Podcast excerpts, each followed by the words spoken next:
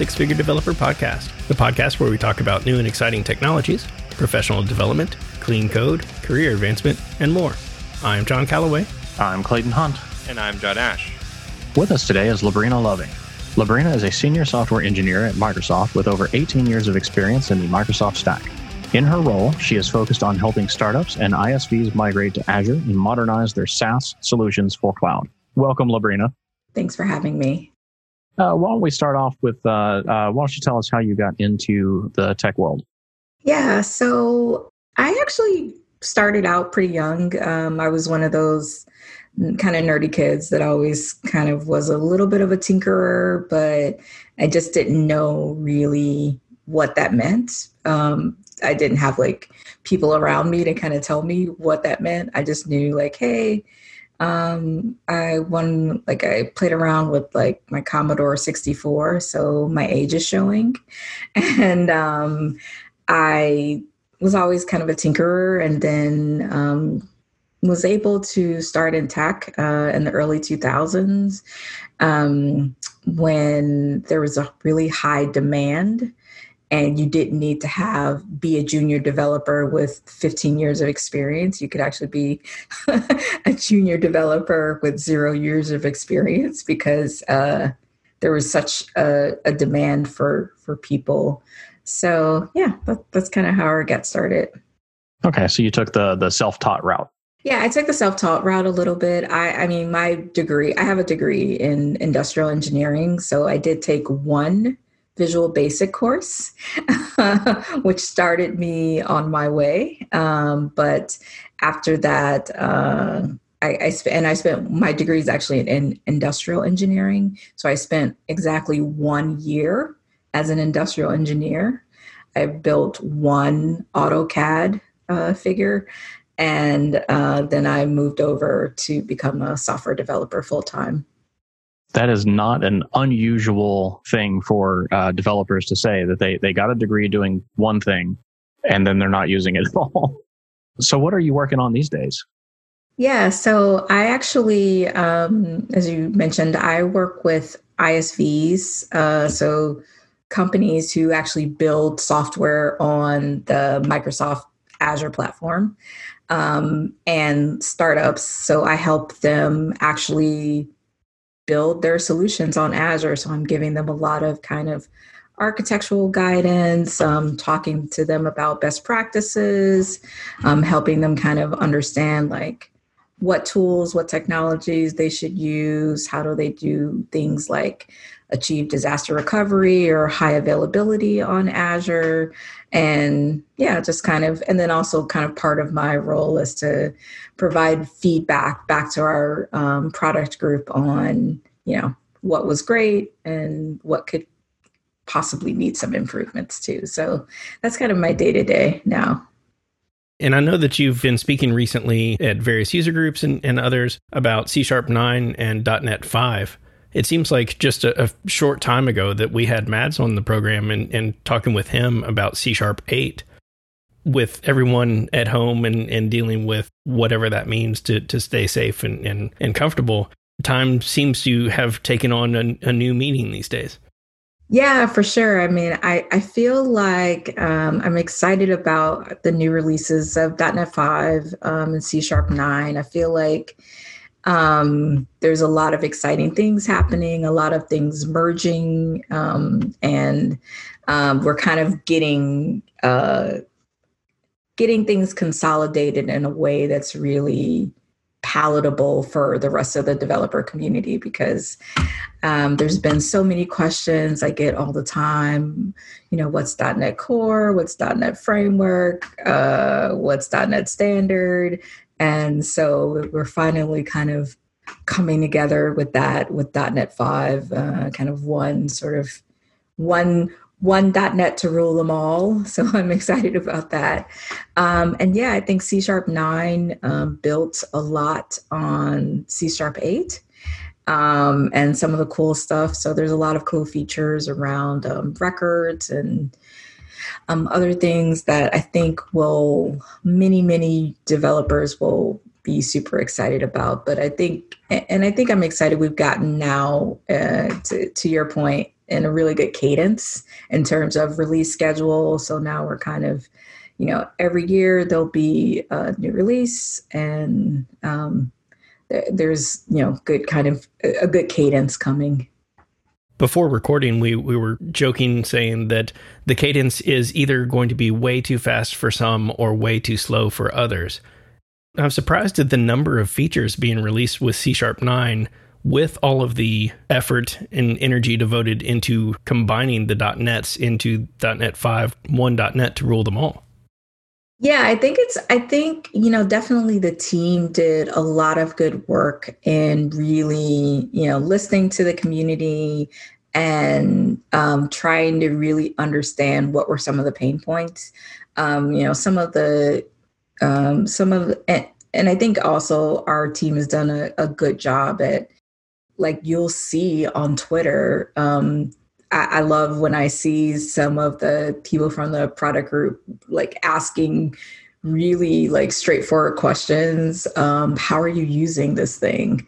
And um, I, I, love how I, have seen some people like uh, David Fowler who are like trying to use .NET and all like deploying it to Azure. Who surprisingly like um, you know, and, and, that side of the house, like they may not necessarily um, work in in that space, but I, I, love that we're really trying to really understand kind of um, how developers are using it, where they're using it, all the different use cases. So we so there's been a good amount of work that's been done to really kind of think from the developer's point of view and add in a lot of cool features um, that I think will be uh, really great.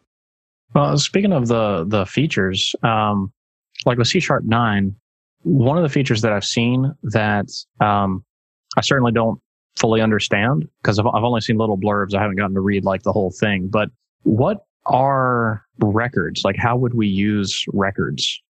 Yeah, so records give you um, a nice way to do kind of initialize only type objects, right? So um, if you can remember before um, you had to create, uh, there was a lot of overhead. If I wanted to create an object and make it in a, init only kind of object, there was a lot of um, overhead in doing that. And C sharp records, uh, really um, handle help you handle that in, in a really kind of straightforward, easy way.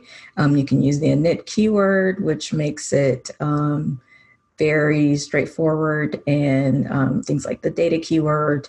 Um, so really, we've really taken a look at um, how um, how do you build objects and make objects immutable, which I think um, for JavaScript developers, that's always kind of a key core tenant. Um, like I, have been recently doing a lot of React work lately, and that's kind of the core tenet of React. And I think um, many developers are kind of looking for how do I make sure that I'm creating objects in an immutable way? Um, how do I do that? And I think C sharp records really kind of help are are are the answer to that. Okay, so it's it's bringing more functional paradigm into C sharp then. So we're we're adding immutable objects that are, are read only and would so is the is the intent that these will will be treated in that that kind of pure functional way where you pass an object in and if you need to make any changes to it you will create another new object with the new values yeah, so there's some guidance around how do you kind of mutate that object um, and um, do kind of a, a um, inherit or or um, if you need to make changes to it, there's guidance or, around how do you do that, but you're not directly making direct changes to that that instance. Yep. Has the um so I know so it's it's less of a problem now with the powerhouse computers that we that we tend to have, even like as our phones. But one of the things that caused the functional paradigm to to kind of be slow to catch on until recently, uh, like within the last five ten years or so, was uh, that all of this um, creation of new memory objects was was heavy, uh, so it was slow. Are there performance improvements to records that a normal C sharp object doesn't have because it needs to be mutable, whereas the record doesn't? Or are they just a, like a normal object which you can't change? Um, I think definitely you will see huge performance benefits just in one, they're not mutable, and two, they're immutable. And then two, just in the sheer uh, there's a lot more kind of lines of code and work that you had to do to achieve the same thing. Now i just use the record keyword uh, initialize things and then i'm good to go. Whereas uh, in previous in, in previous versions i could achieve somewhat similar behavior but in more lines of code. And as i was talking with the young kids um, apparently they don't like to write code so I, I, was I was directly told that by one of my colleagues. Uh, it's like, why should I write code if I don't have to? So, um, and so that that may immediately made me like feel like 50 years older. So, um, Visual Studio, make me an app go. Exactly. Exactly. Yeah so this is the this is this is the attempt to i could write a lot of code but why do i have to? So yeah. And it seems in, in recent years that there's a, been a really big initiative to reduce the amount of boilerplate reduce the amount of code that you have to write just to get off the ground. Yes that that's exactly right. That's something i think has been a really big complaint from a lot of developers. And sort of as someone who grew up with C sharp and .NET, it sort of was ingrained in me. And um, I kind of didn't understand that that concept when um, when developers would say that, when new developers would say that, because I was like, yeah, you just like, because I was like, yeah, it's a lot of boilerplate, but once you know the boilerplate, like you just start building it and you go. But um, you know, over the last couple years, I've had an opportunity to work in some other programming languages and JavaScript frameworks, and I get it. I get, you know, I get being able to just start writing JavaScript and uh, and using React framework or Vue, and you know, in a few lines of code, I've got I've got something, I've got a web application ready to go. Um, so I get it.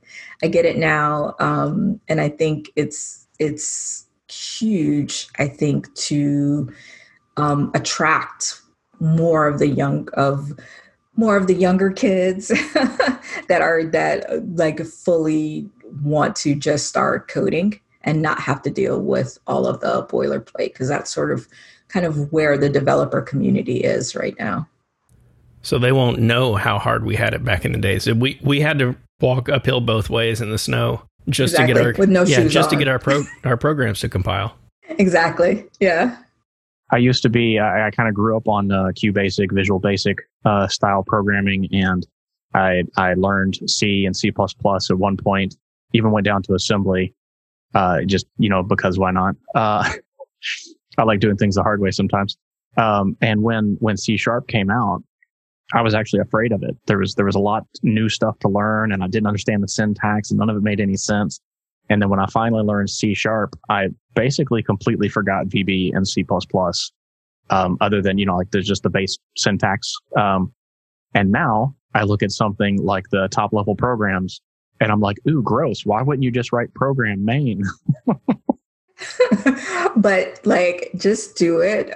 I was i i you have that initial it's it's funny you do have that kind of like initial knee jerk reaction to it but then like do it.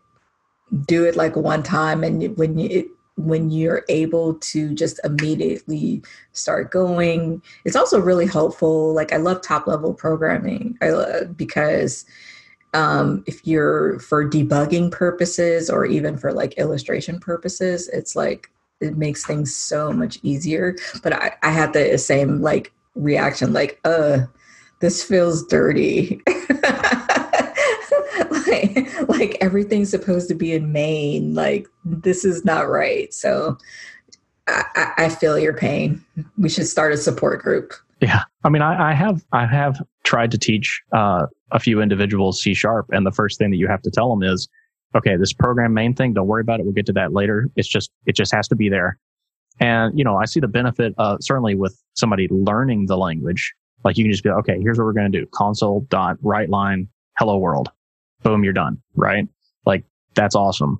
Um, and I I can see some benefit with with uh, you know like your your program.cs, uh, the stuff that normally goes in main, just kind of being there, and main and program not really being there. Uh, but it is going to take some time to get used to because it does feel really weird. It feels more like like Python or or or you know QBasic or something.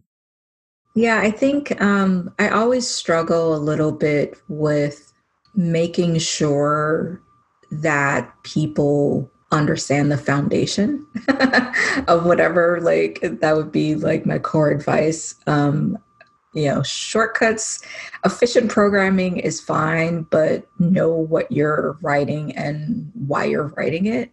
And so sometimes i like my initial knee jerk reaction to not wanting to do that is not really is really mainly just because like when I see the code and I see everything happening, then I I feel like I understand it better. But then then and, and then you can go to the efficient programming. But um, sometimes I I I worry about uh, you know oversimplifying things for new developers because I feel like it you know it, this could be old lady shouting uh, at the kids to get off her lawn but I, I, I worry about like hey are you are you really actually capturing the concepts and understanding the language or are you being more just kind of procedural? So i don't know. Yeah we want we want programmers that know the libraries and the framework and the language that they're in not people who only know jquery. Correct correct absolutely but you know that's right kids. So now get off our lawns and so with the features of, of c sharp 9 that we're, we're looking at in, in reading the bulleted list and, and the details the standout feature for c sharp 8 and the one that the community really latched onto immediately and, and got all the press was nullable reference types. Is there a go-to feature for c sharp 9 is there one that the community is absolutely going to go wild about um, I think we kind of covered like definitely records seem to be like the thing that I think is getting the most buzz around um, C sharp. Uh, I mean, as I said, there's there's there's a lot. There's been a lot of features or a lot of thought around immutable, um, making things immutable. So um, I think there's kind of that uh, underlying theme. Um, and then also, uh, you know, kind of cover top level programs, which I think definitely is probably a cool thing. So yeah, I think it's it's it's there's this recurring theme of immutability and really just kind of efficient coding, which I think um, traditionally C sharp has really gotten a bad rap about being neither one of those. So, so um, uh, you know, I'm hoping that uh, you know it, it will take some time to percolate through to everyone, but I, I'm hoping that really will we're able to bring in more developers um, because of, of these kind of features. All right. Uh, I had I had a question about at least one more of the new features coming in C sharp nine covariant returns. I didn't know this was a thing. I just saw it in our in our show notes. Is this something like where if a method is supposed to return a list of iFruit that I can build a list of oranges and then return that without having to cast it, or is it something else? I think you've got it pretty pretty close. So it provides you the the ability to override that. So if I've got like yes, correct. If I have like iFruit and I want to return oranges or bananas, um, either way, um, that that's all legal now. Um, so yeah, so essentially that that is correct. Okay, that's that's awesome then because that's you know once you get into using generics and stuff like that, the the uh, the return type casting can get really annoying. Yeah, that that like kind of having to do thing to and back and un, you know back again is and then if you've got like uh several inheritance objects then it gets even horrible more horrible uh so yeah this is definitely a cool feature that will definitely help a lot so with that we've we talked about records top level programs, covariant returns. Are there other features that you're particularly excited about, or, or are those covered from what we've spoken about already? Um, so I think there's some things just in general in .NET. Um, there's a couple of the, in the .NET 5 release. Um, there's some things, some huge kind of performance improvements, just kind of underneath the covers. Um, so like things with string patterns um, that kind of make manipulating string like really basic stuff. But um, underneath the covers uh, got kind of a huge facelift. Um, the other thing that i think i'm super i think i'm like excited about too is just um, there's been a lot of looking kind of at the net framework um, to kind of reduce um, some of the bloat and uh, some of the the kind of size. So you can do things like single file publish. Um, there's some things that you can do to actually kind of reduce the overall size of of, of how it uh, compiles and the size of what gets uh, pushed out. Um, so there's a lot of things like that that kind of uh, make your overall application just from a size wise uh, much smaller. so I think I'm excited about that as well because again like uh you know one of the things that we've heard a lot about is just around just overall kind of bloat um with uh with c sharp with net and um what gets published out. So uh, that's super exciting to see. So with .NET 5 uh, coming up soon, what should we be doing to prepare for that release? Um, you know, like a, a .NET framework developer versus a .NET Core developer. Yeah, so I think um, there's some key things that are that are coming out. Uh, so one thing I would definitely, I always like to talk about what's kind of not going to be around anymore. Um, so there's a couple of things that are key. Um, so like web forms is not going to be around in .NET 5.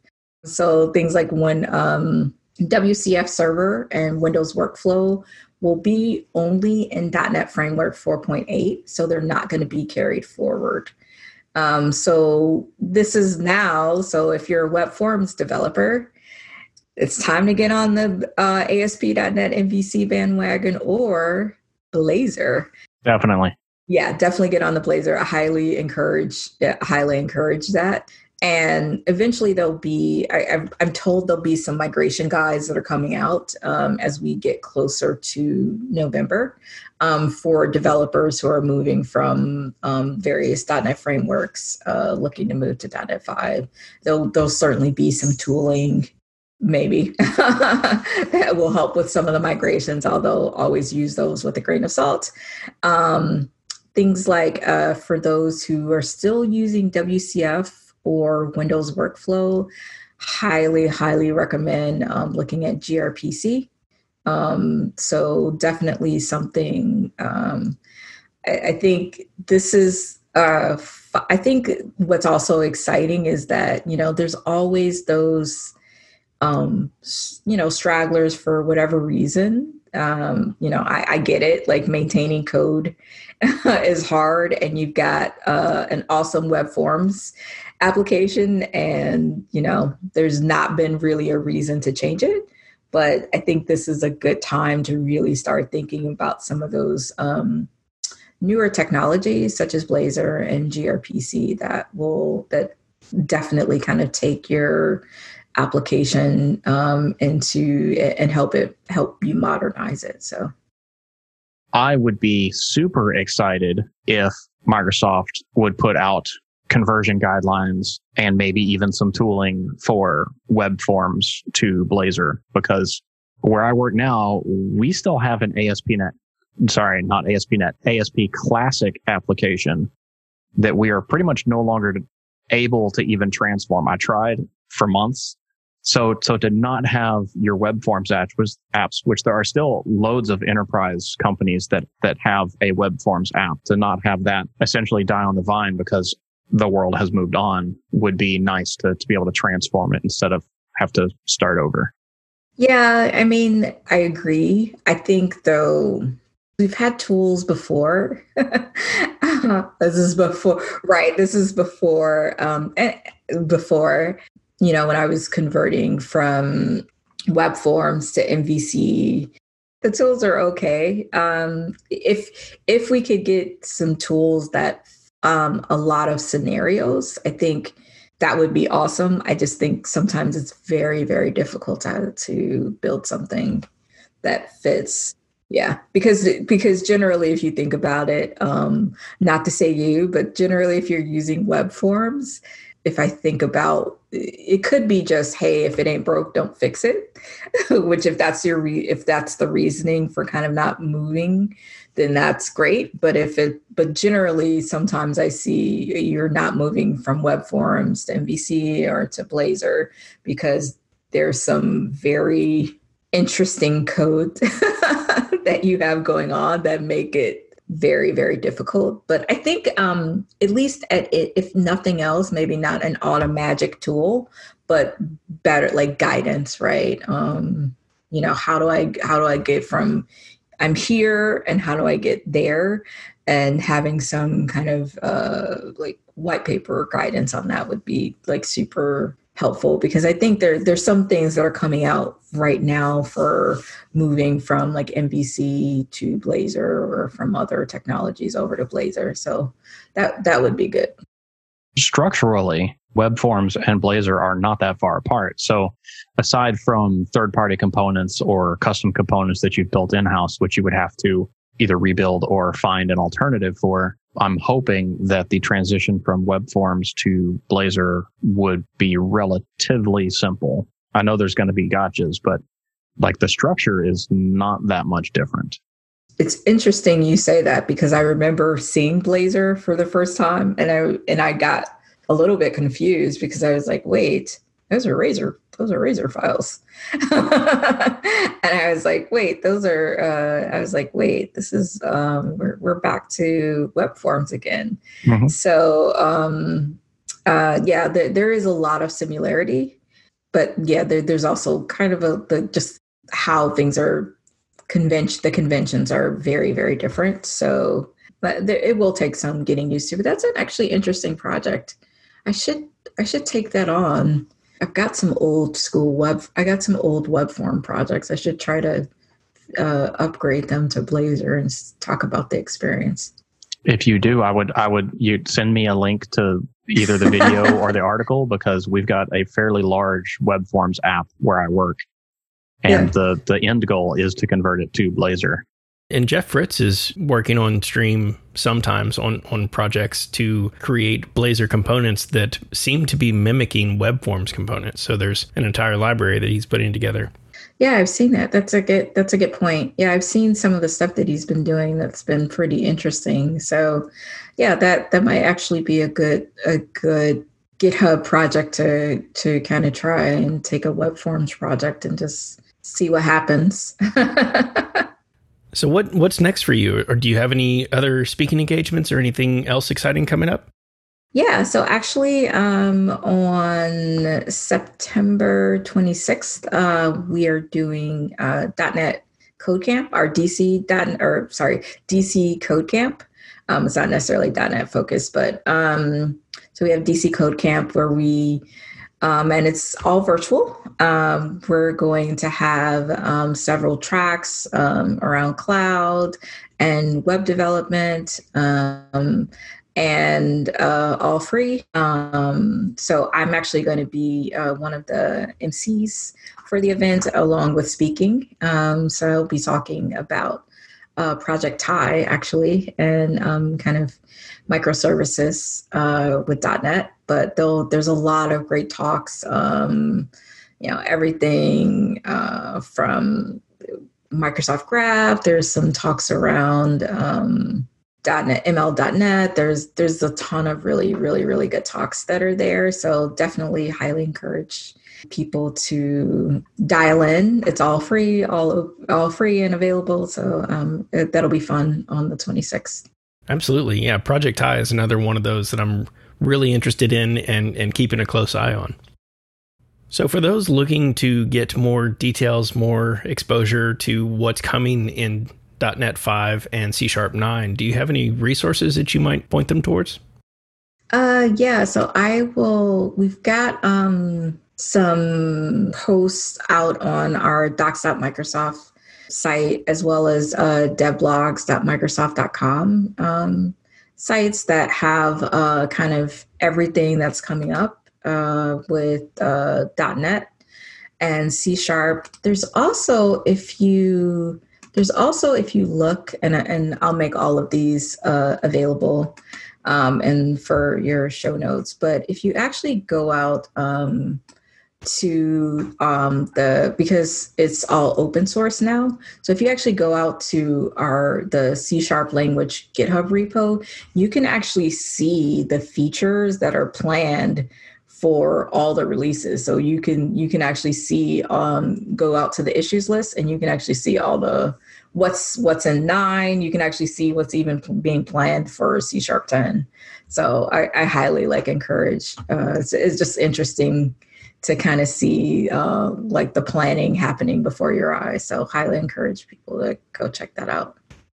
What has been helpful in your career that you might uh, share with those getting started or looking to level up their careers? Um, I think what's really always been helpful for me is really being intentional about like allocating time to learn. Um, because you know we all have a lot going on even even though we're stuck in our houses now. Um, we all have a lot going on you know you've got families you've got a job you've got everything. But i think what's been really key um, in in my career has been finding those hours that I dedicate to ongoing learning and being sort of very you know very strict about uh like you know for a while it was kind of saturday mornings where um saturday mornings like you know 9 to 11 i would like dial in on a Pluralsight course or udemy udemy course or something like every i i just always allocated that time and that was my single days and then i recently got married so now some of those hours got shifted from saturday mornings but always just making that time. Because i think it, you know um, learning technology is it, it's it's no different and training your mind to learn constantly new technology as it comes it's it's it's sort of like working out right? It's it's something that you got to practice and practice at constantly and you can't really stop right like what happens when you I, am speaking from uh, from knowing like what happens when you stop working out for two or three months. Then it's like that next month trying to get back into it is extremely difficult, and it's the same thing when you sort of if you take three or four. And I'm not saying sometimes you do need a mental break from tech definitely take that as well. But there but you know if you i find if you're not constantly kind of exercising that tech learning muscle that it you know it, it, makes things harder. So i think just kind of being intentional in your time to kind of learn and also being intentional in your time of just like getting away from it is uh, super important. Yeah that is that is pretty important. And like you said somehow being locked up in the house all day long did not add extra time to be available. So you, you really have to make the time. Uh, do you have any social media accounts that you would like to share with our listeners? Yeah, so everything is Chix Can Code, C H I X Can Code. Um, so my Twitter account is Chix Can Code. feel free to follow me. I tweet about mostly tech stuff, and unfortunately or fortunately, football is back. So I also tweet a lot about football stuff on Sundays. Sorry if you're not a football American football fan.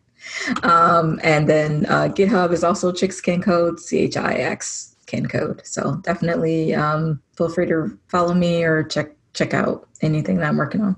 And then I actually am have started a podcast called Disrupting the Cloud to showcase um, underrepresented minorities and women um, who are in cloud engineer roles.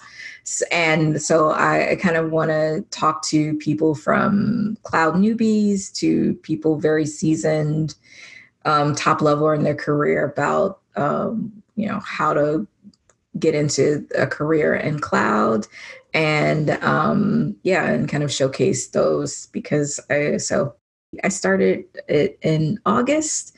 We kind of took a small break this month, but we're starting again in October. So thanks, LaBrina. Really appreciate you taking the time to speak with us today. Thank you so much. Really appreciate you guys. It's been great chatting with you. That was LaBrina Loving. LaBrina is a senior software engineer at Microsoft with over 18 years of experience in the Microsoft stack. In her role, she is focused on helping startups and ISVs migrate to Azure and modernize their SaaS solutions for cloud. If you like this episode, please like, rate, and review on iTunes. Find show notes, blog posts, and more at sixfiguredev.com. And catch us live each week on Twitch, and be sure to follow us on Twitter at sixfiguredev. This has been another episode of the Six Figure Developer Podcast, helping others reach their potential. I am John Callaway. I'm Clayton Hunt. And I'm John Ash.